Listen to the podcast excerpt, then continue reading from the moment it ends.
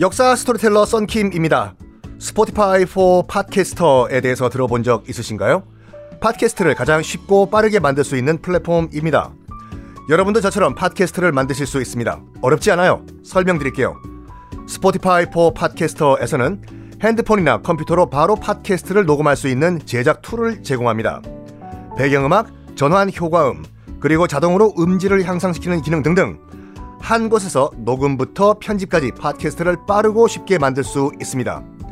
이렇게 만든 여러분의 팟캐스트는 Spotify for Podcasters를 통해서 애플 팟캐스트, 구글 팟캐스트 등 여러 다른 플랫폼에도 한 번에 배포하고 한 곳에서 관리할 수가 있습니다. 여러분이 팟캐스트를 만들기 위해 필요한 모든 것들을 한 곳에서 모두 무료로 제공합니다. Spotify for Podcasters 앱을 다운로드 받고 지금 바로 시작해보세요. 네, 여러분 안녕하십니까. 역사 스토리텔러 썬킴 인사드리겠습니다. 이래가지고 사람들 인격 모독하면 안 돼요. 그렇죠. 하면 안 되는 게 아니라 절대 하면 안 되죠. 어, 지금 혼노지라는 절에 교토에 있어요, 지금요. 어, 절에서 혼자 있다는 소식을 듣고 혼노지에 불을 지르고 절에 불을 질러버린 다음에 오다 노구, 노부나가를 베어버려요.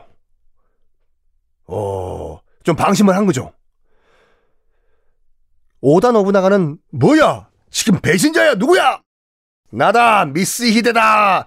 네가 나보고 귤 대가리라고 했던 미스 히데다. 하하하. 이 놈이 진짜 내가 보자 보자 하니까 네가 네 감히 나 내 뒤통수를 쳐?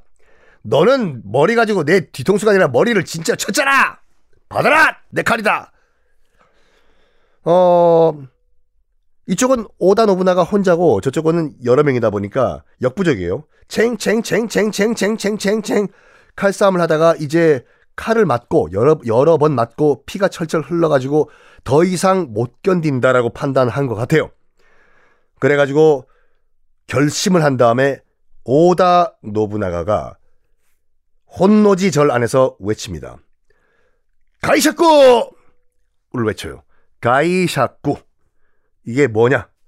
나중에 여러분 그 기회가 시간 되시면요. 저는 지금 일본 통사를 전체 역사를 하기 때문에 요건 굉장히 skip하고 넘어가는데 아, 오다 노부나가가 통일을 하는 과정 그리고 도요토미 히데요시가 뭐 통일 마무리를 하는 과정 그리고 결국에는 일본 전국의 주인은 도쿠가와 이에야스가 되는 전 과정을 그린 대하 소설이 있습니다.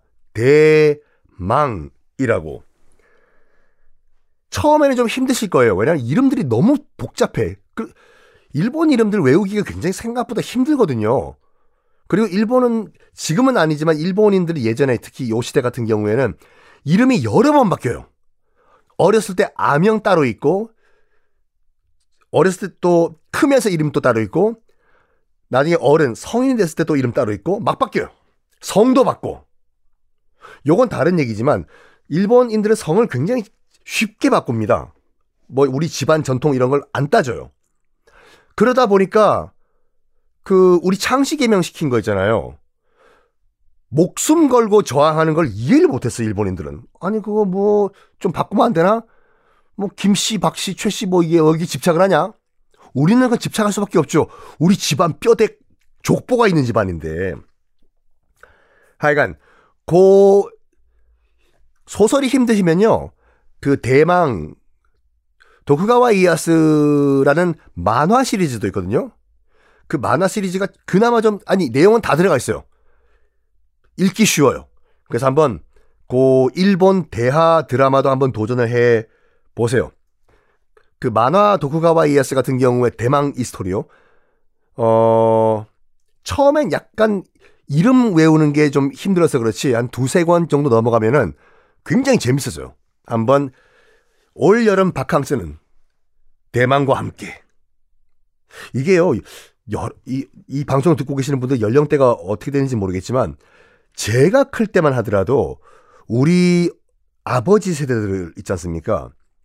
은 삼국지보다는 다 대망을 읽었어요. 그래서 무슨 얘기할 때 어, 보통 뭐 그 삼국지를 좋아하시는 분들은 야 그때 제갈공명이 뭐 이랬고 말이야 어 무슨 뭐 이런 장비가 이랬고 장판교가 어떻고 삼국지 인용하잖아요. 근데 제가 클 때 어르신들은 그때 오다 노부나가가 뭐 어쩌고 하고 어 그때 무슨 도, 도쿠가와 이에스가 뭐 이런 거 하고 대망을 많이 인용을 했어요. 하여간 그건 요 얘기와 별도로 한번 시간 되면 읽어 보시고 하여간 그 대망이라는 그 대하 드라마 그리고 그 방금 말씀드린 만화를 보면 가이샤쿠라는 말이 그냥 거의 한 페이지마다 나와요. 뭐냐면 할복을 할 때 좀 끔찍한 얘기지만 할복을 할 때 배에 칼을 이렇게 찔렀을 때 성공을 거의 못 한다고 해요. 이건 거의 형, 형식이에요. 내가 내가 내 손으로 칼을 잡고 내가 내 배를 찔렀다. 내 운명은 내가 정한다라는 그냥 퍼포먼스고 이렇게 해서는 그러니까 저도 이제 그 들은 바에 따르면은 찔렀을 경우에 바로 쇼크로 기절을 해버리고 그렇겠죠. 그리고 찔렀을 경우에 너무 고통스러워가지고 이렇게 배를 그을 힘도 없대요. 그래가지고 뒤에 뒤에 내가 정말로 믿는 사람 한 명을 세워놓고 내가 배 칼을 찌르면 내 목을 쳐달라. 그래서 대기라고 있다가 목을 대신 쳐줘요. 그걸 가이샤쿠라고 하거든요. 오다 노부나가도 더 이상 난 못 못, 못 버틴다. 라고 느꼈나 봐요. 그래가지고 결심을 한 다음에 뒤에 부관이 대기하고 있었거든요. 외칩니다. 가이샤쿠! 외치자마자 뒤에 서 있던 오다 노부나가의 부관은 그의 목을 칩니다. 그렇게 천하통일을 눈앞에 놔두고 혼노지라는 벼, 어, 절에서 그의 야망은 좌절되는데 일본 속담에 이런 말이 있어요. 적은 혼노지 안에 있다. 배신자는 안에 있다란 말이거든요. 아, 지금도 쓰는 말이에요. 일석이조. 뭐, 뭐, 우리가 쓰는 말과 같이. 야, 이 회사 정보가, 우리 회사 정보가 경쟁사에 넘어갔대. 이거 어떻게 이런 일이 있어? 역시 세상, 어, 어, 틀린 말이 없는 것 같아. 적은 역시 혼노지 안에 있었어. 라는 말을 일본은 지금도 쓰고 있습니다. 자, 근데 이 미스 히데가, 미스 히데가 그러면 왜 정말로 오다 노부나가가 자기 머리를 치면서 너희 귤대가리야 했다고 해서 자기의 상관이었던 오다 노부나가를 죽였을까? 요? 그 이유도 있고 또 다른 이유도 하나 더 있어요. 이 이유는 당연히 내일 모레가 아니라 내일 공개하겠습니다.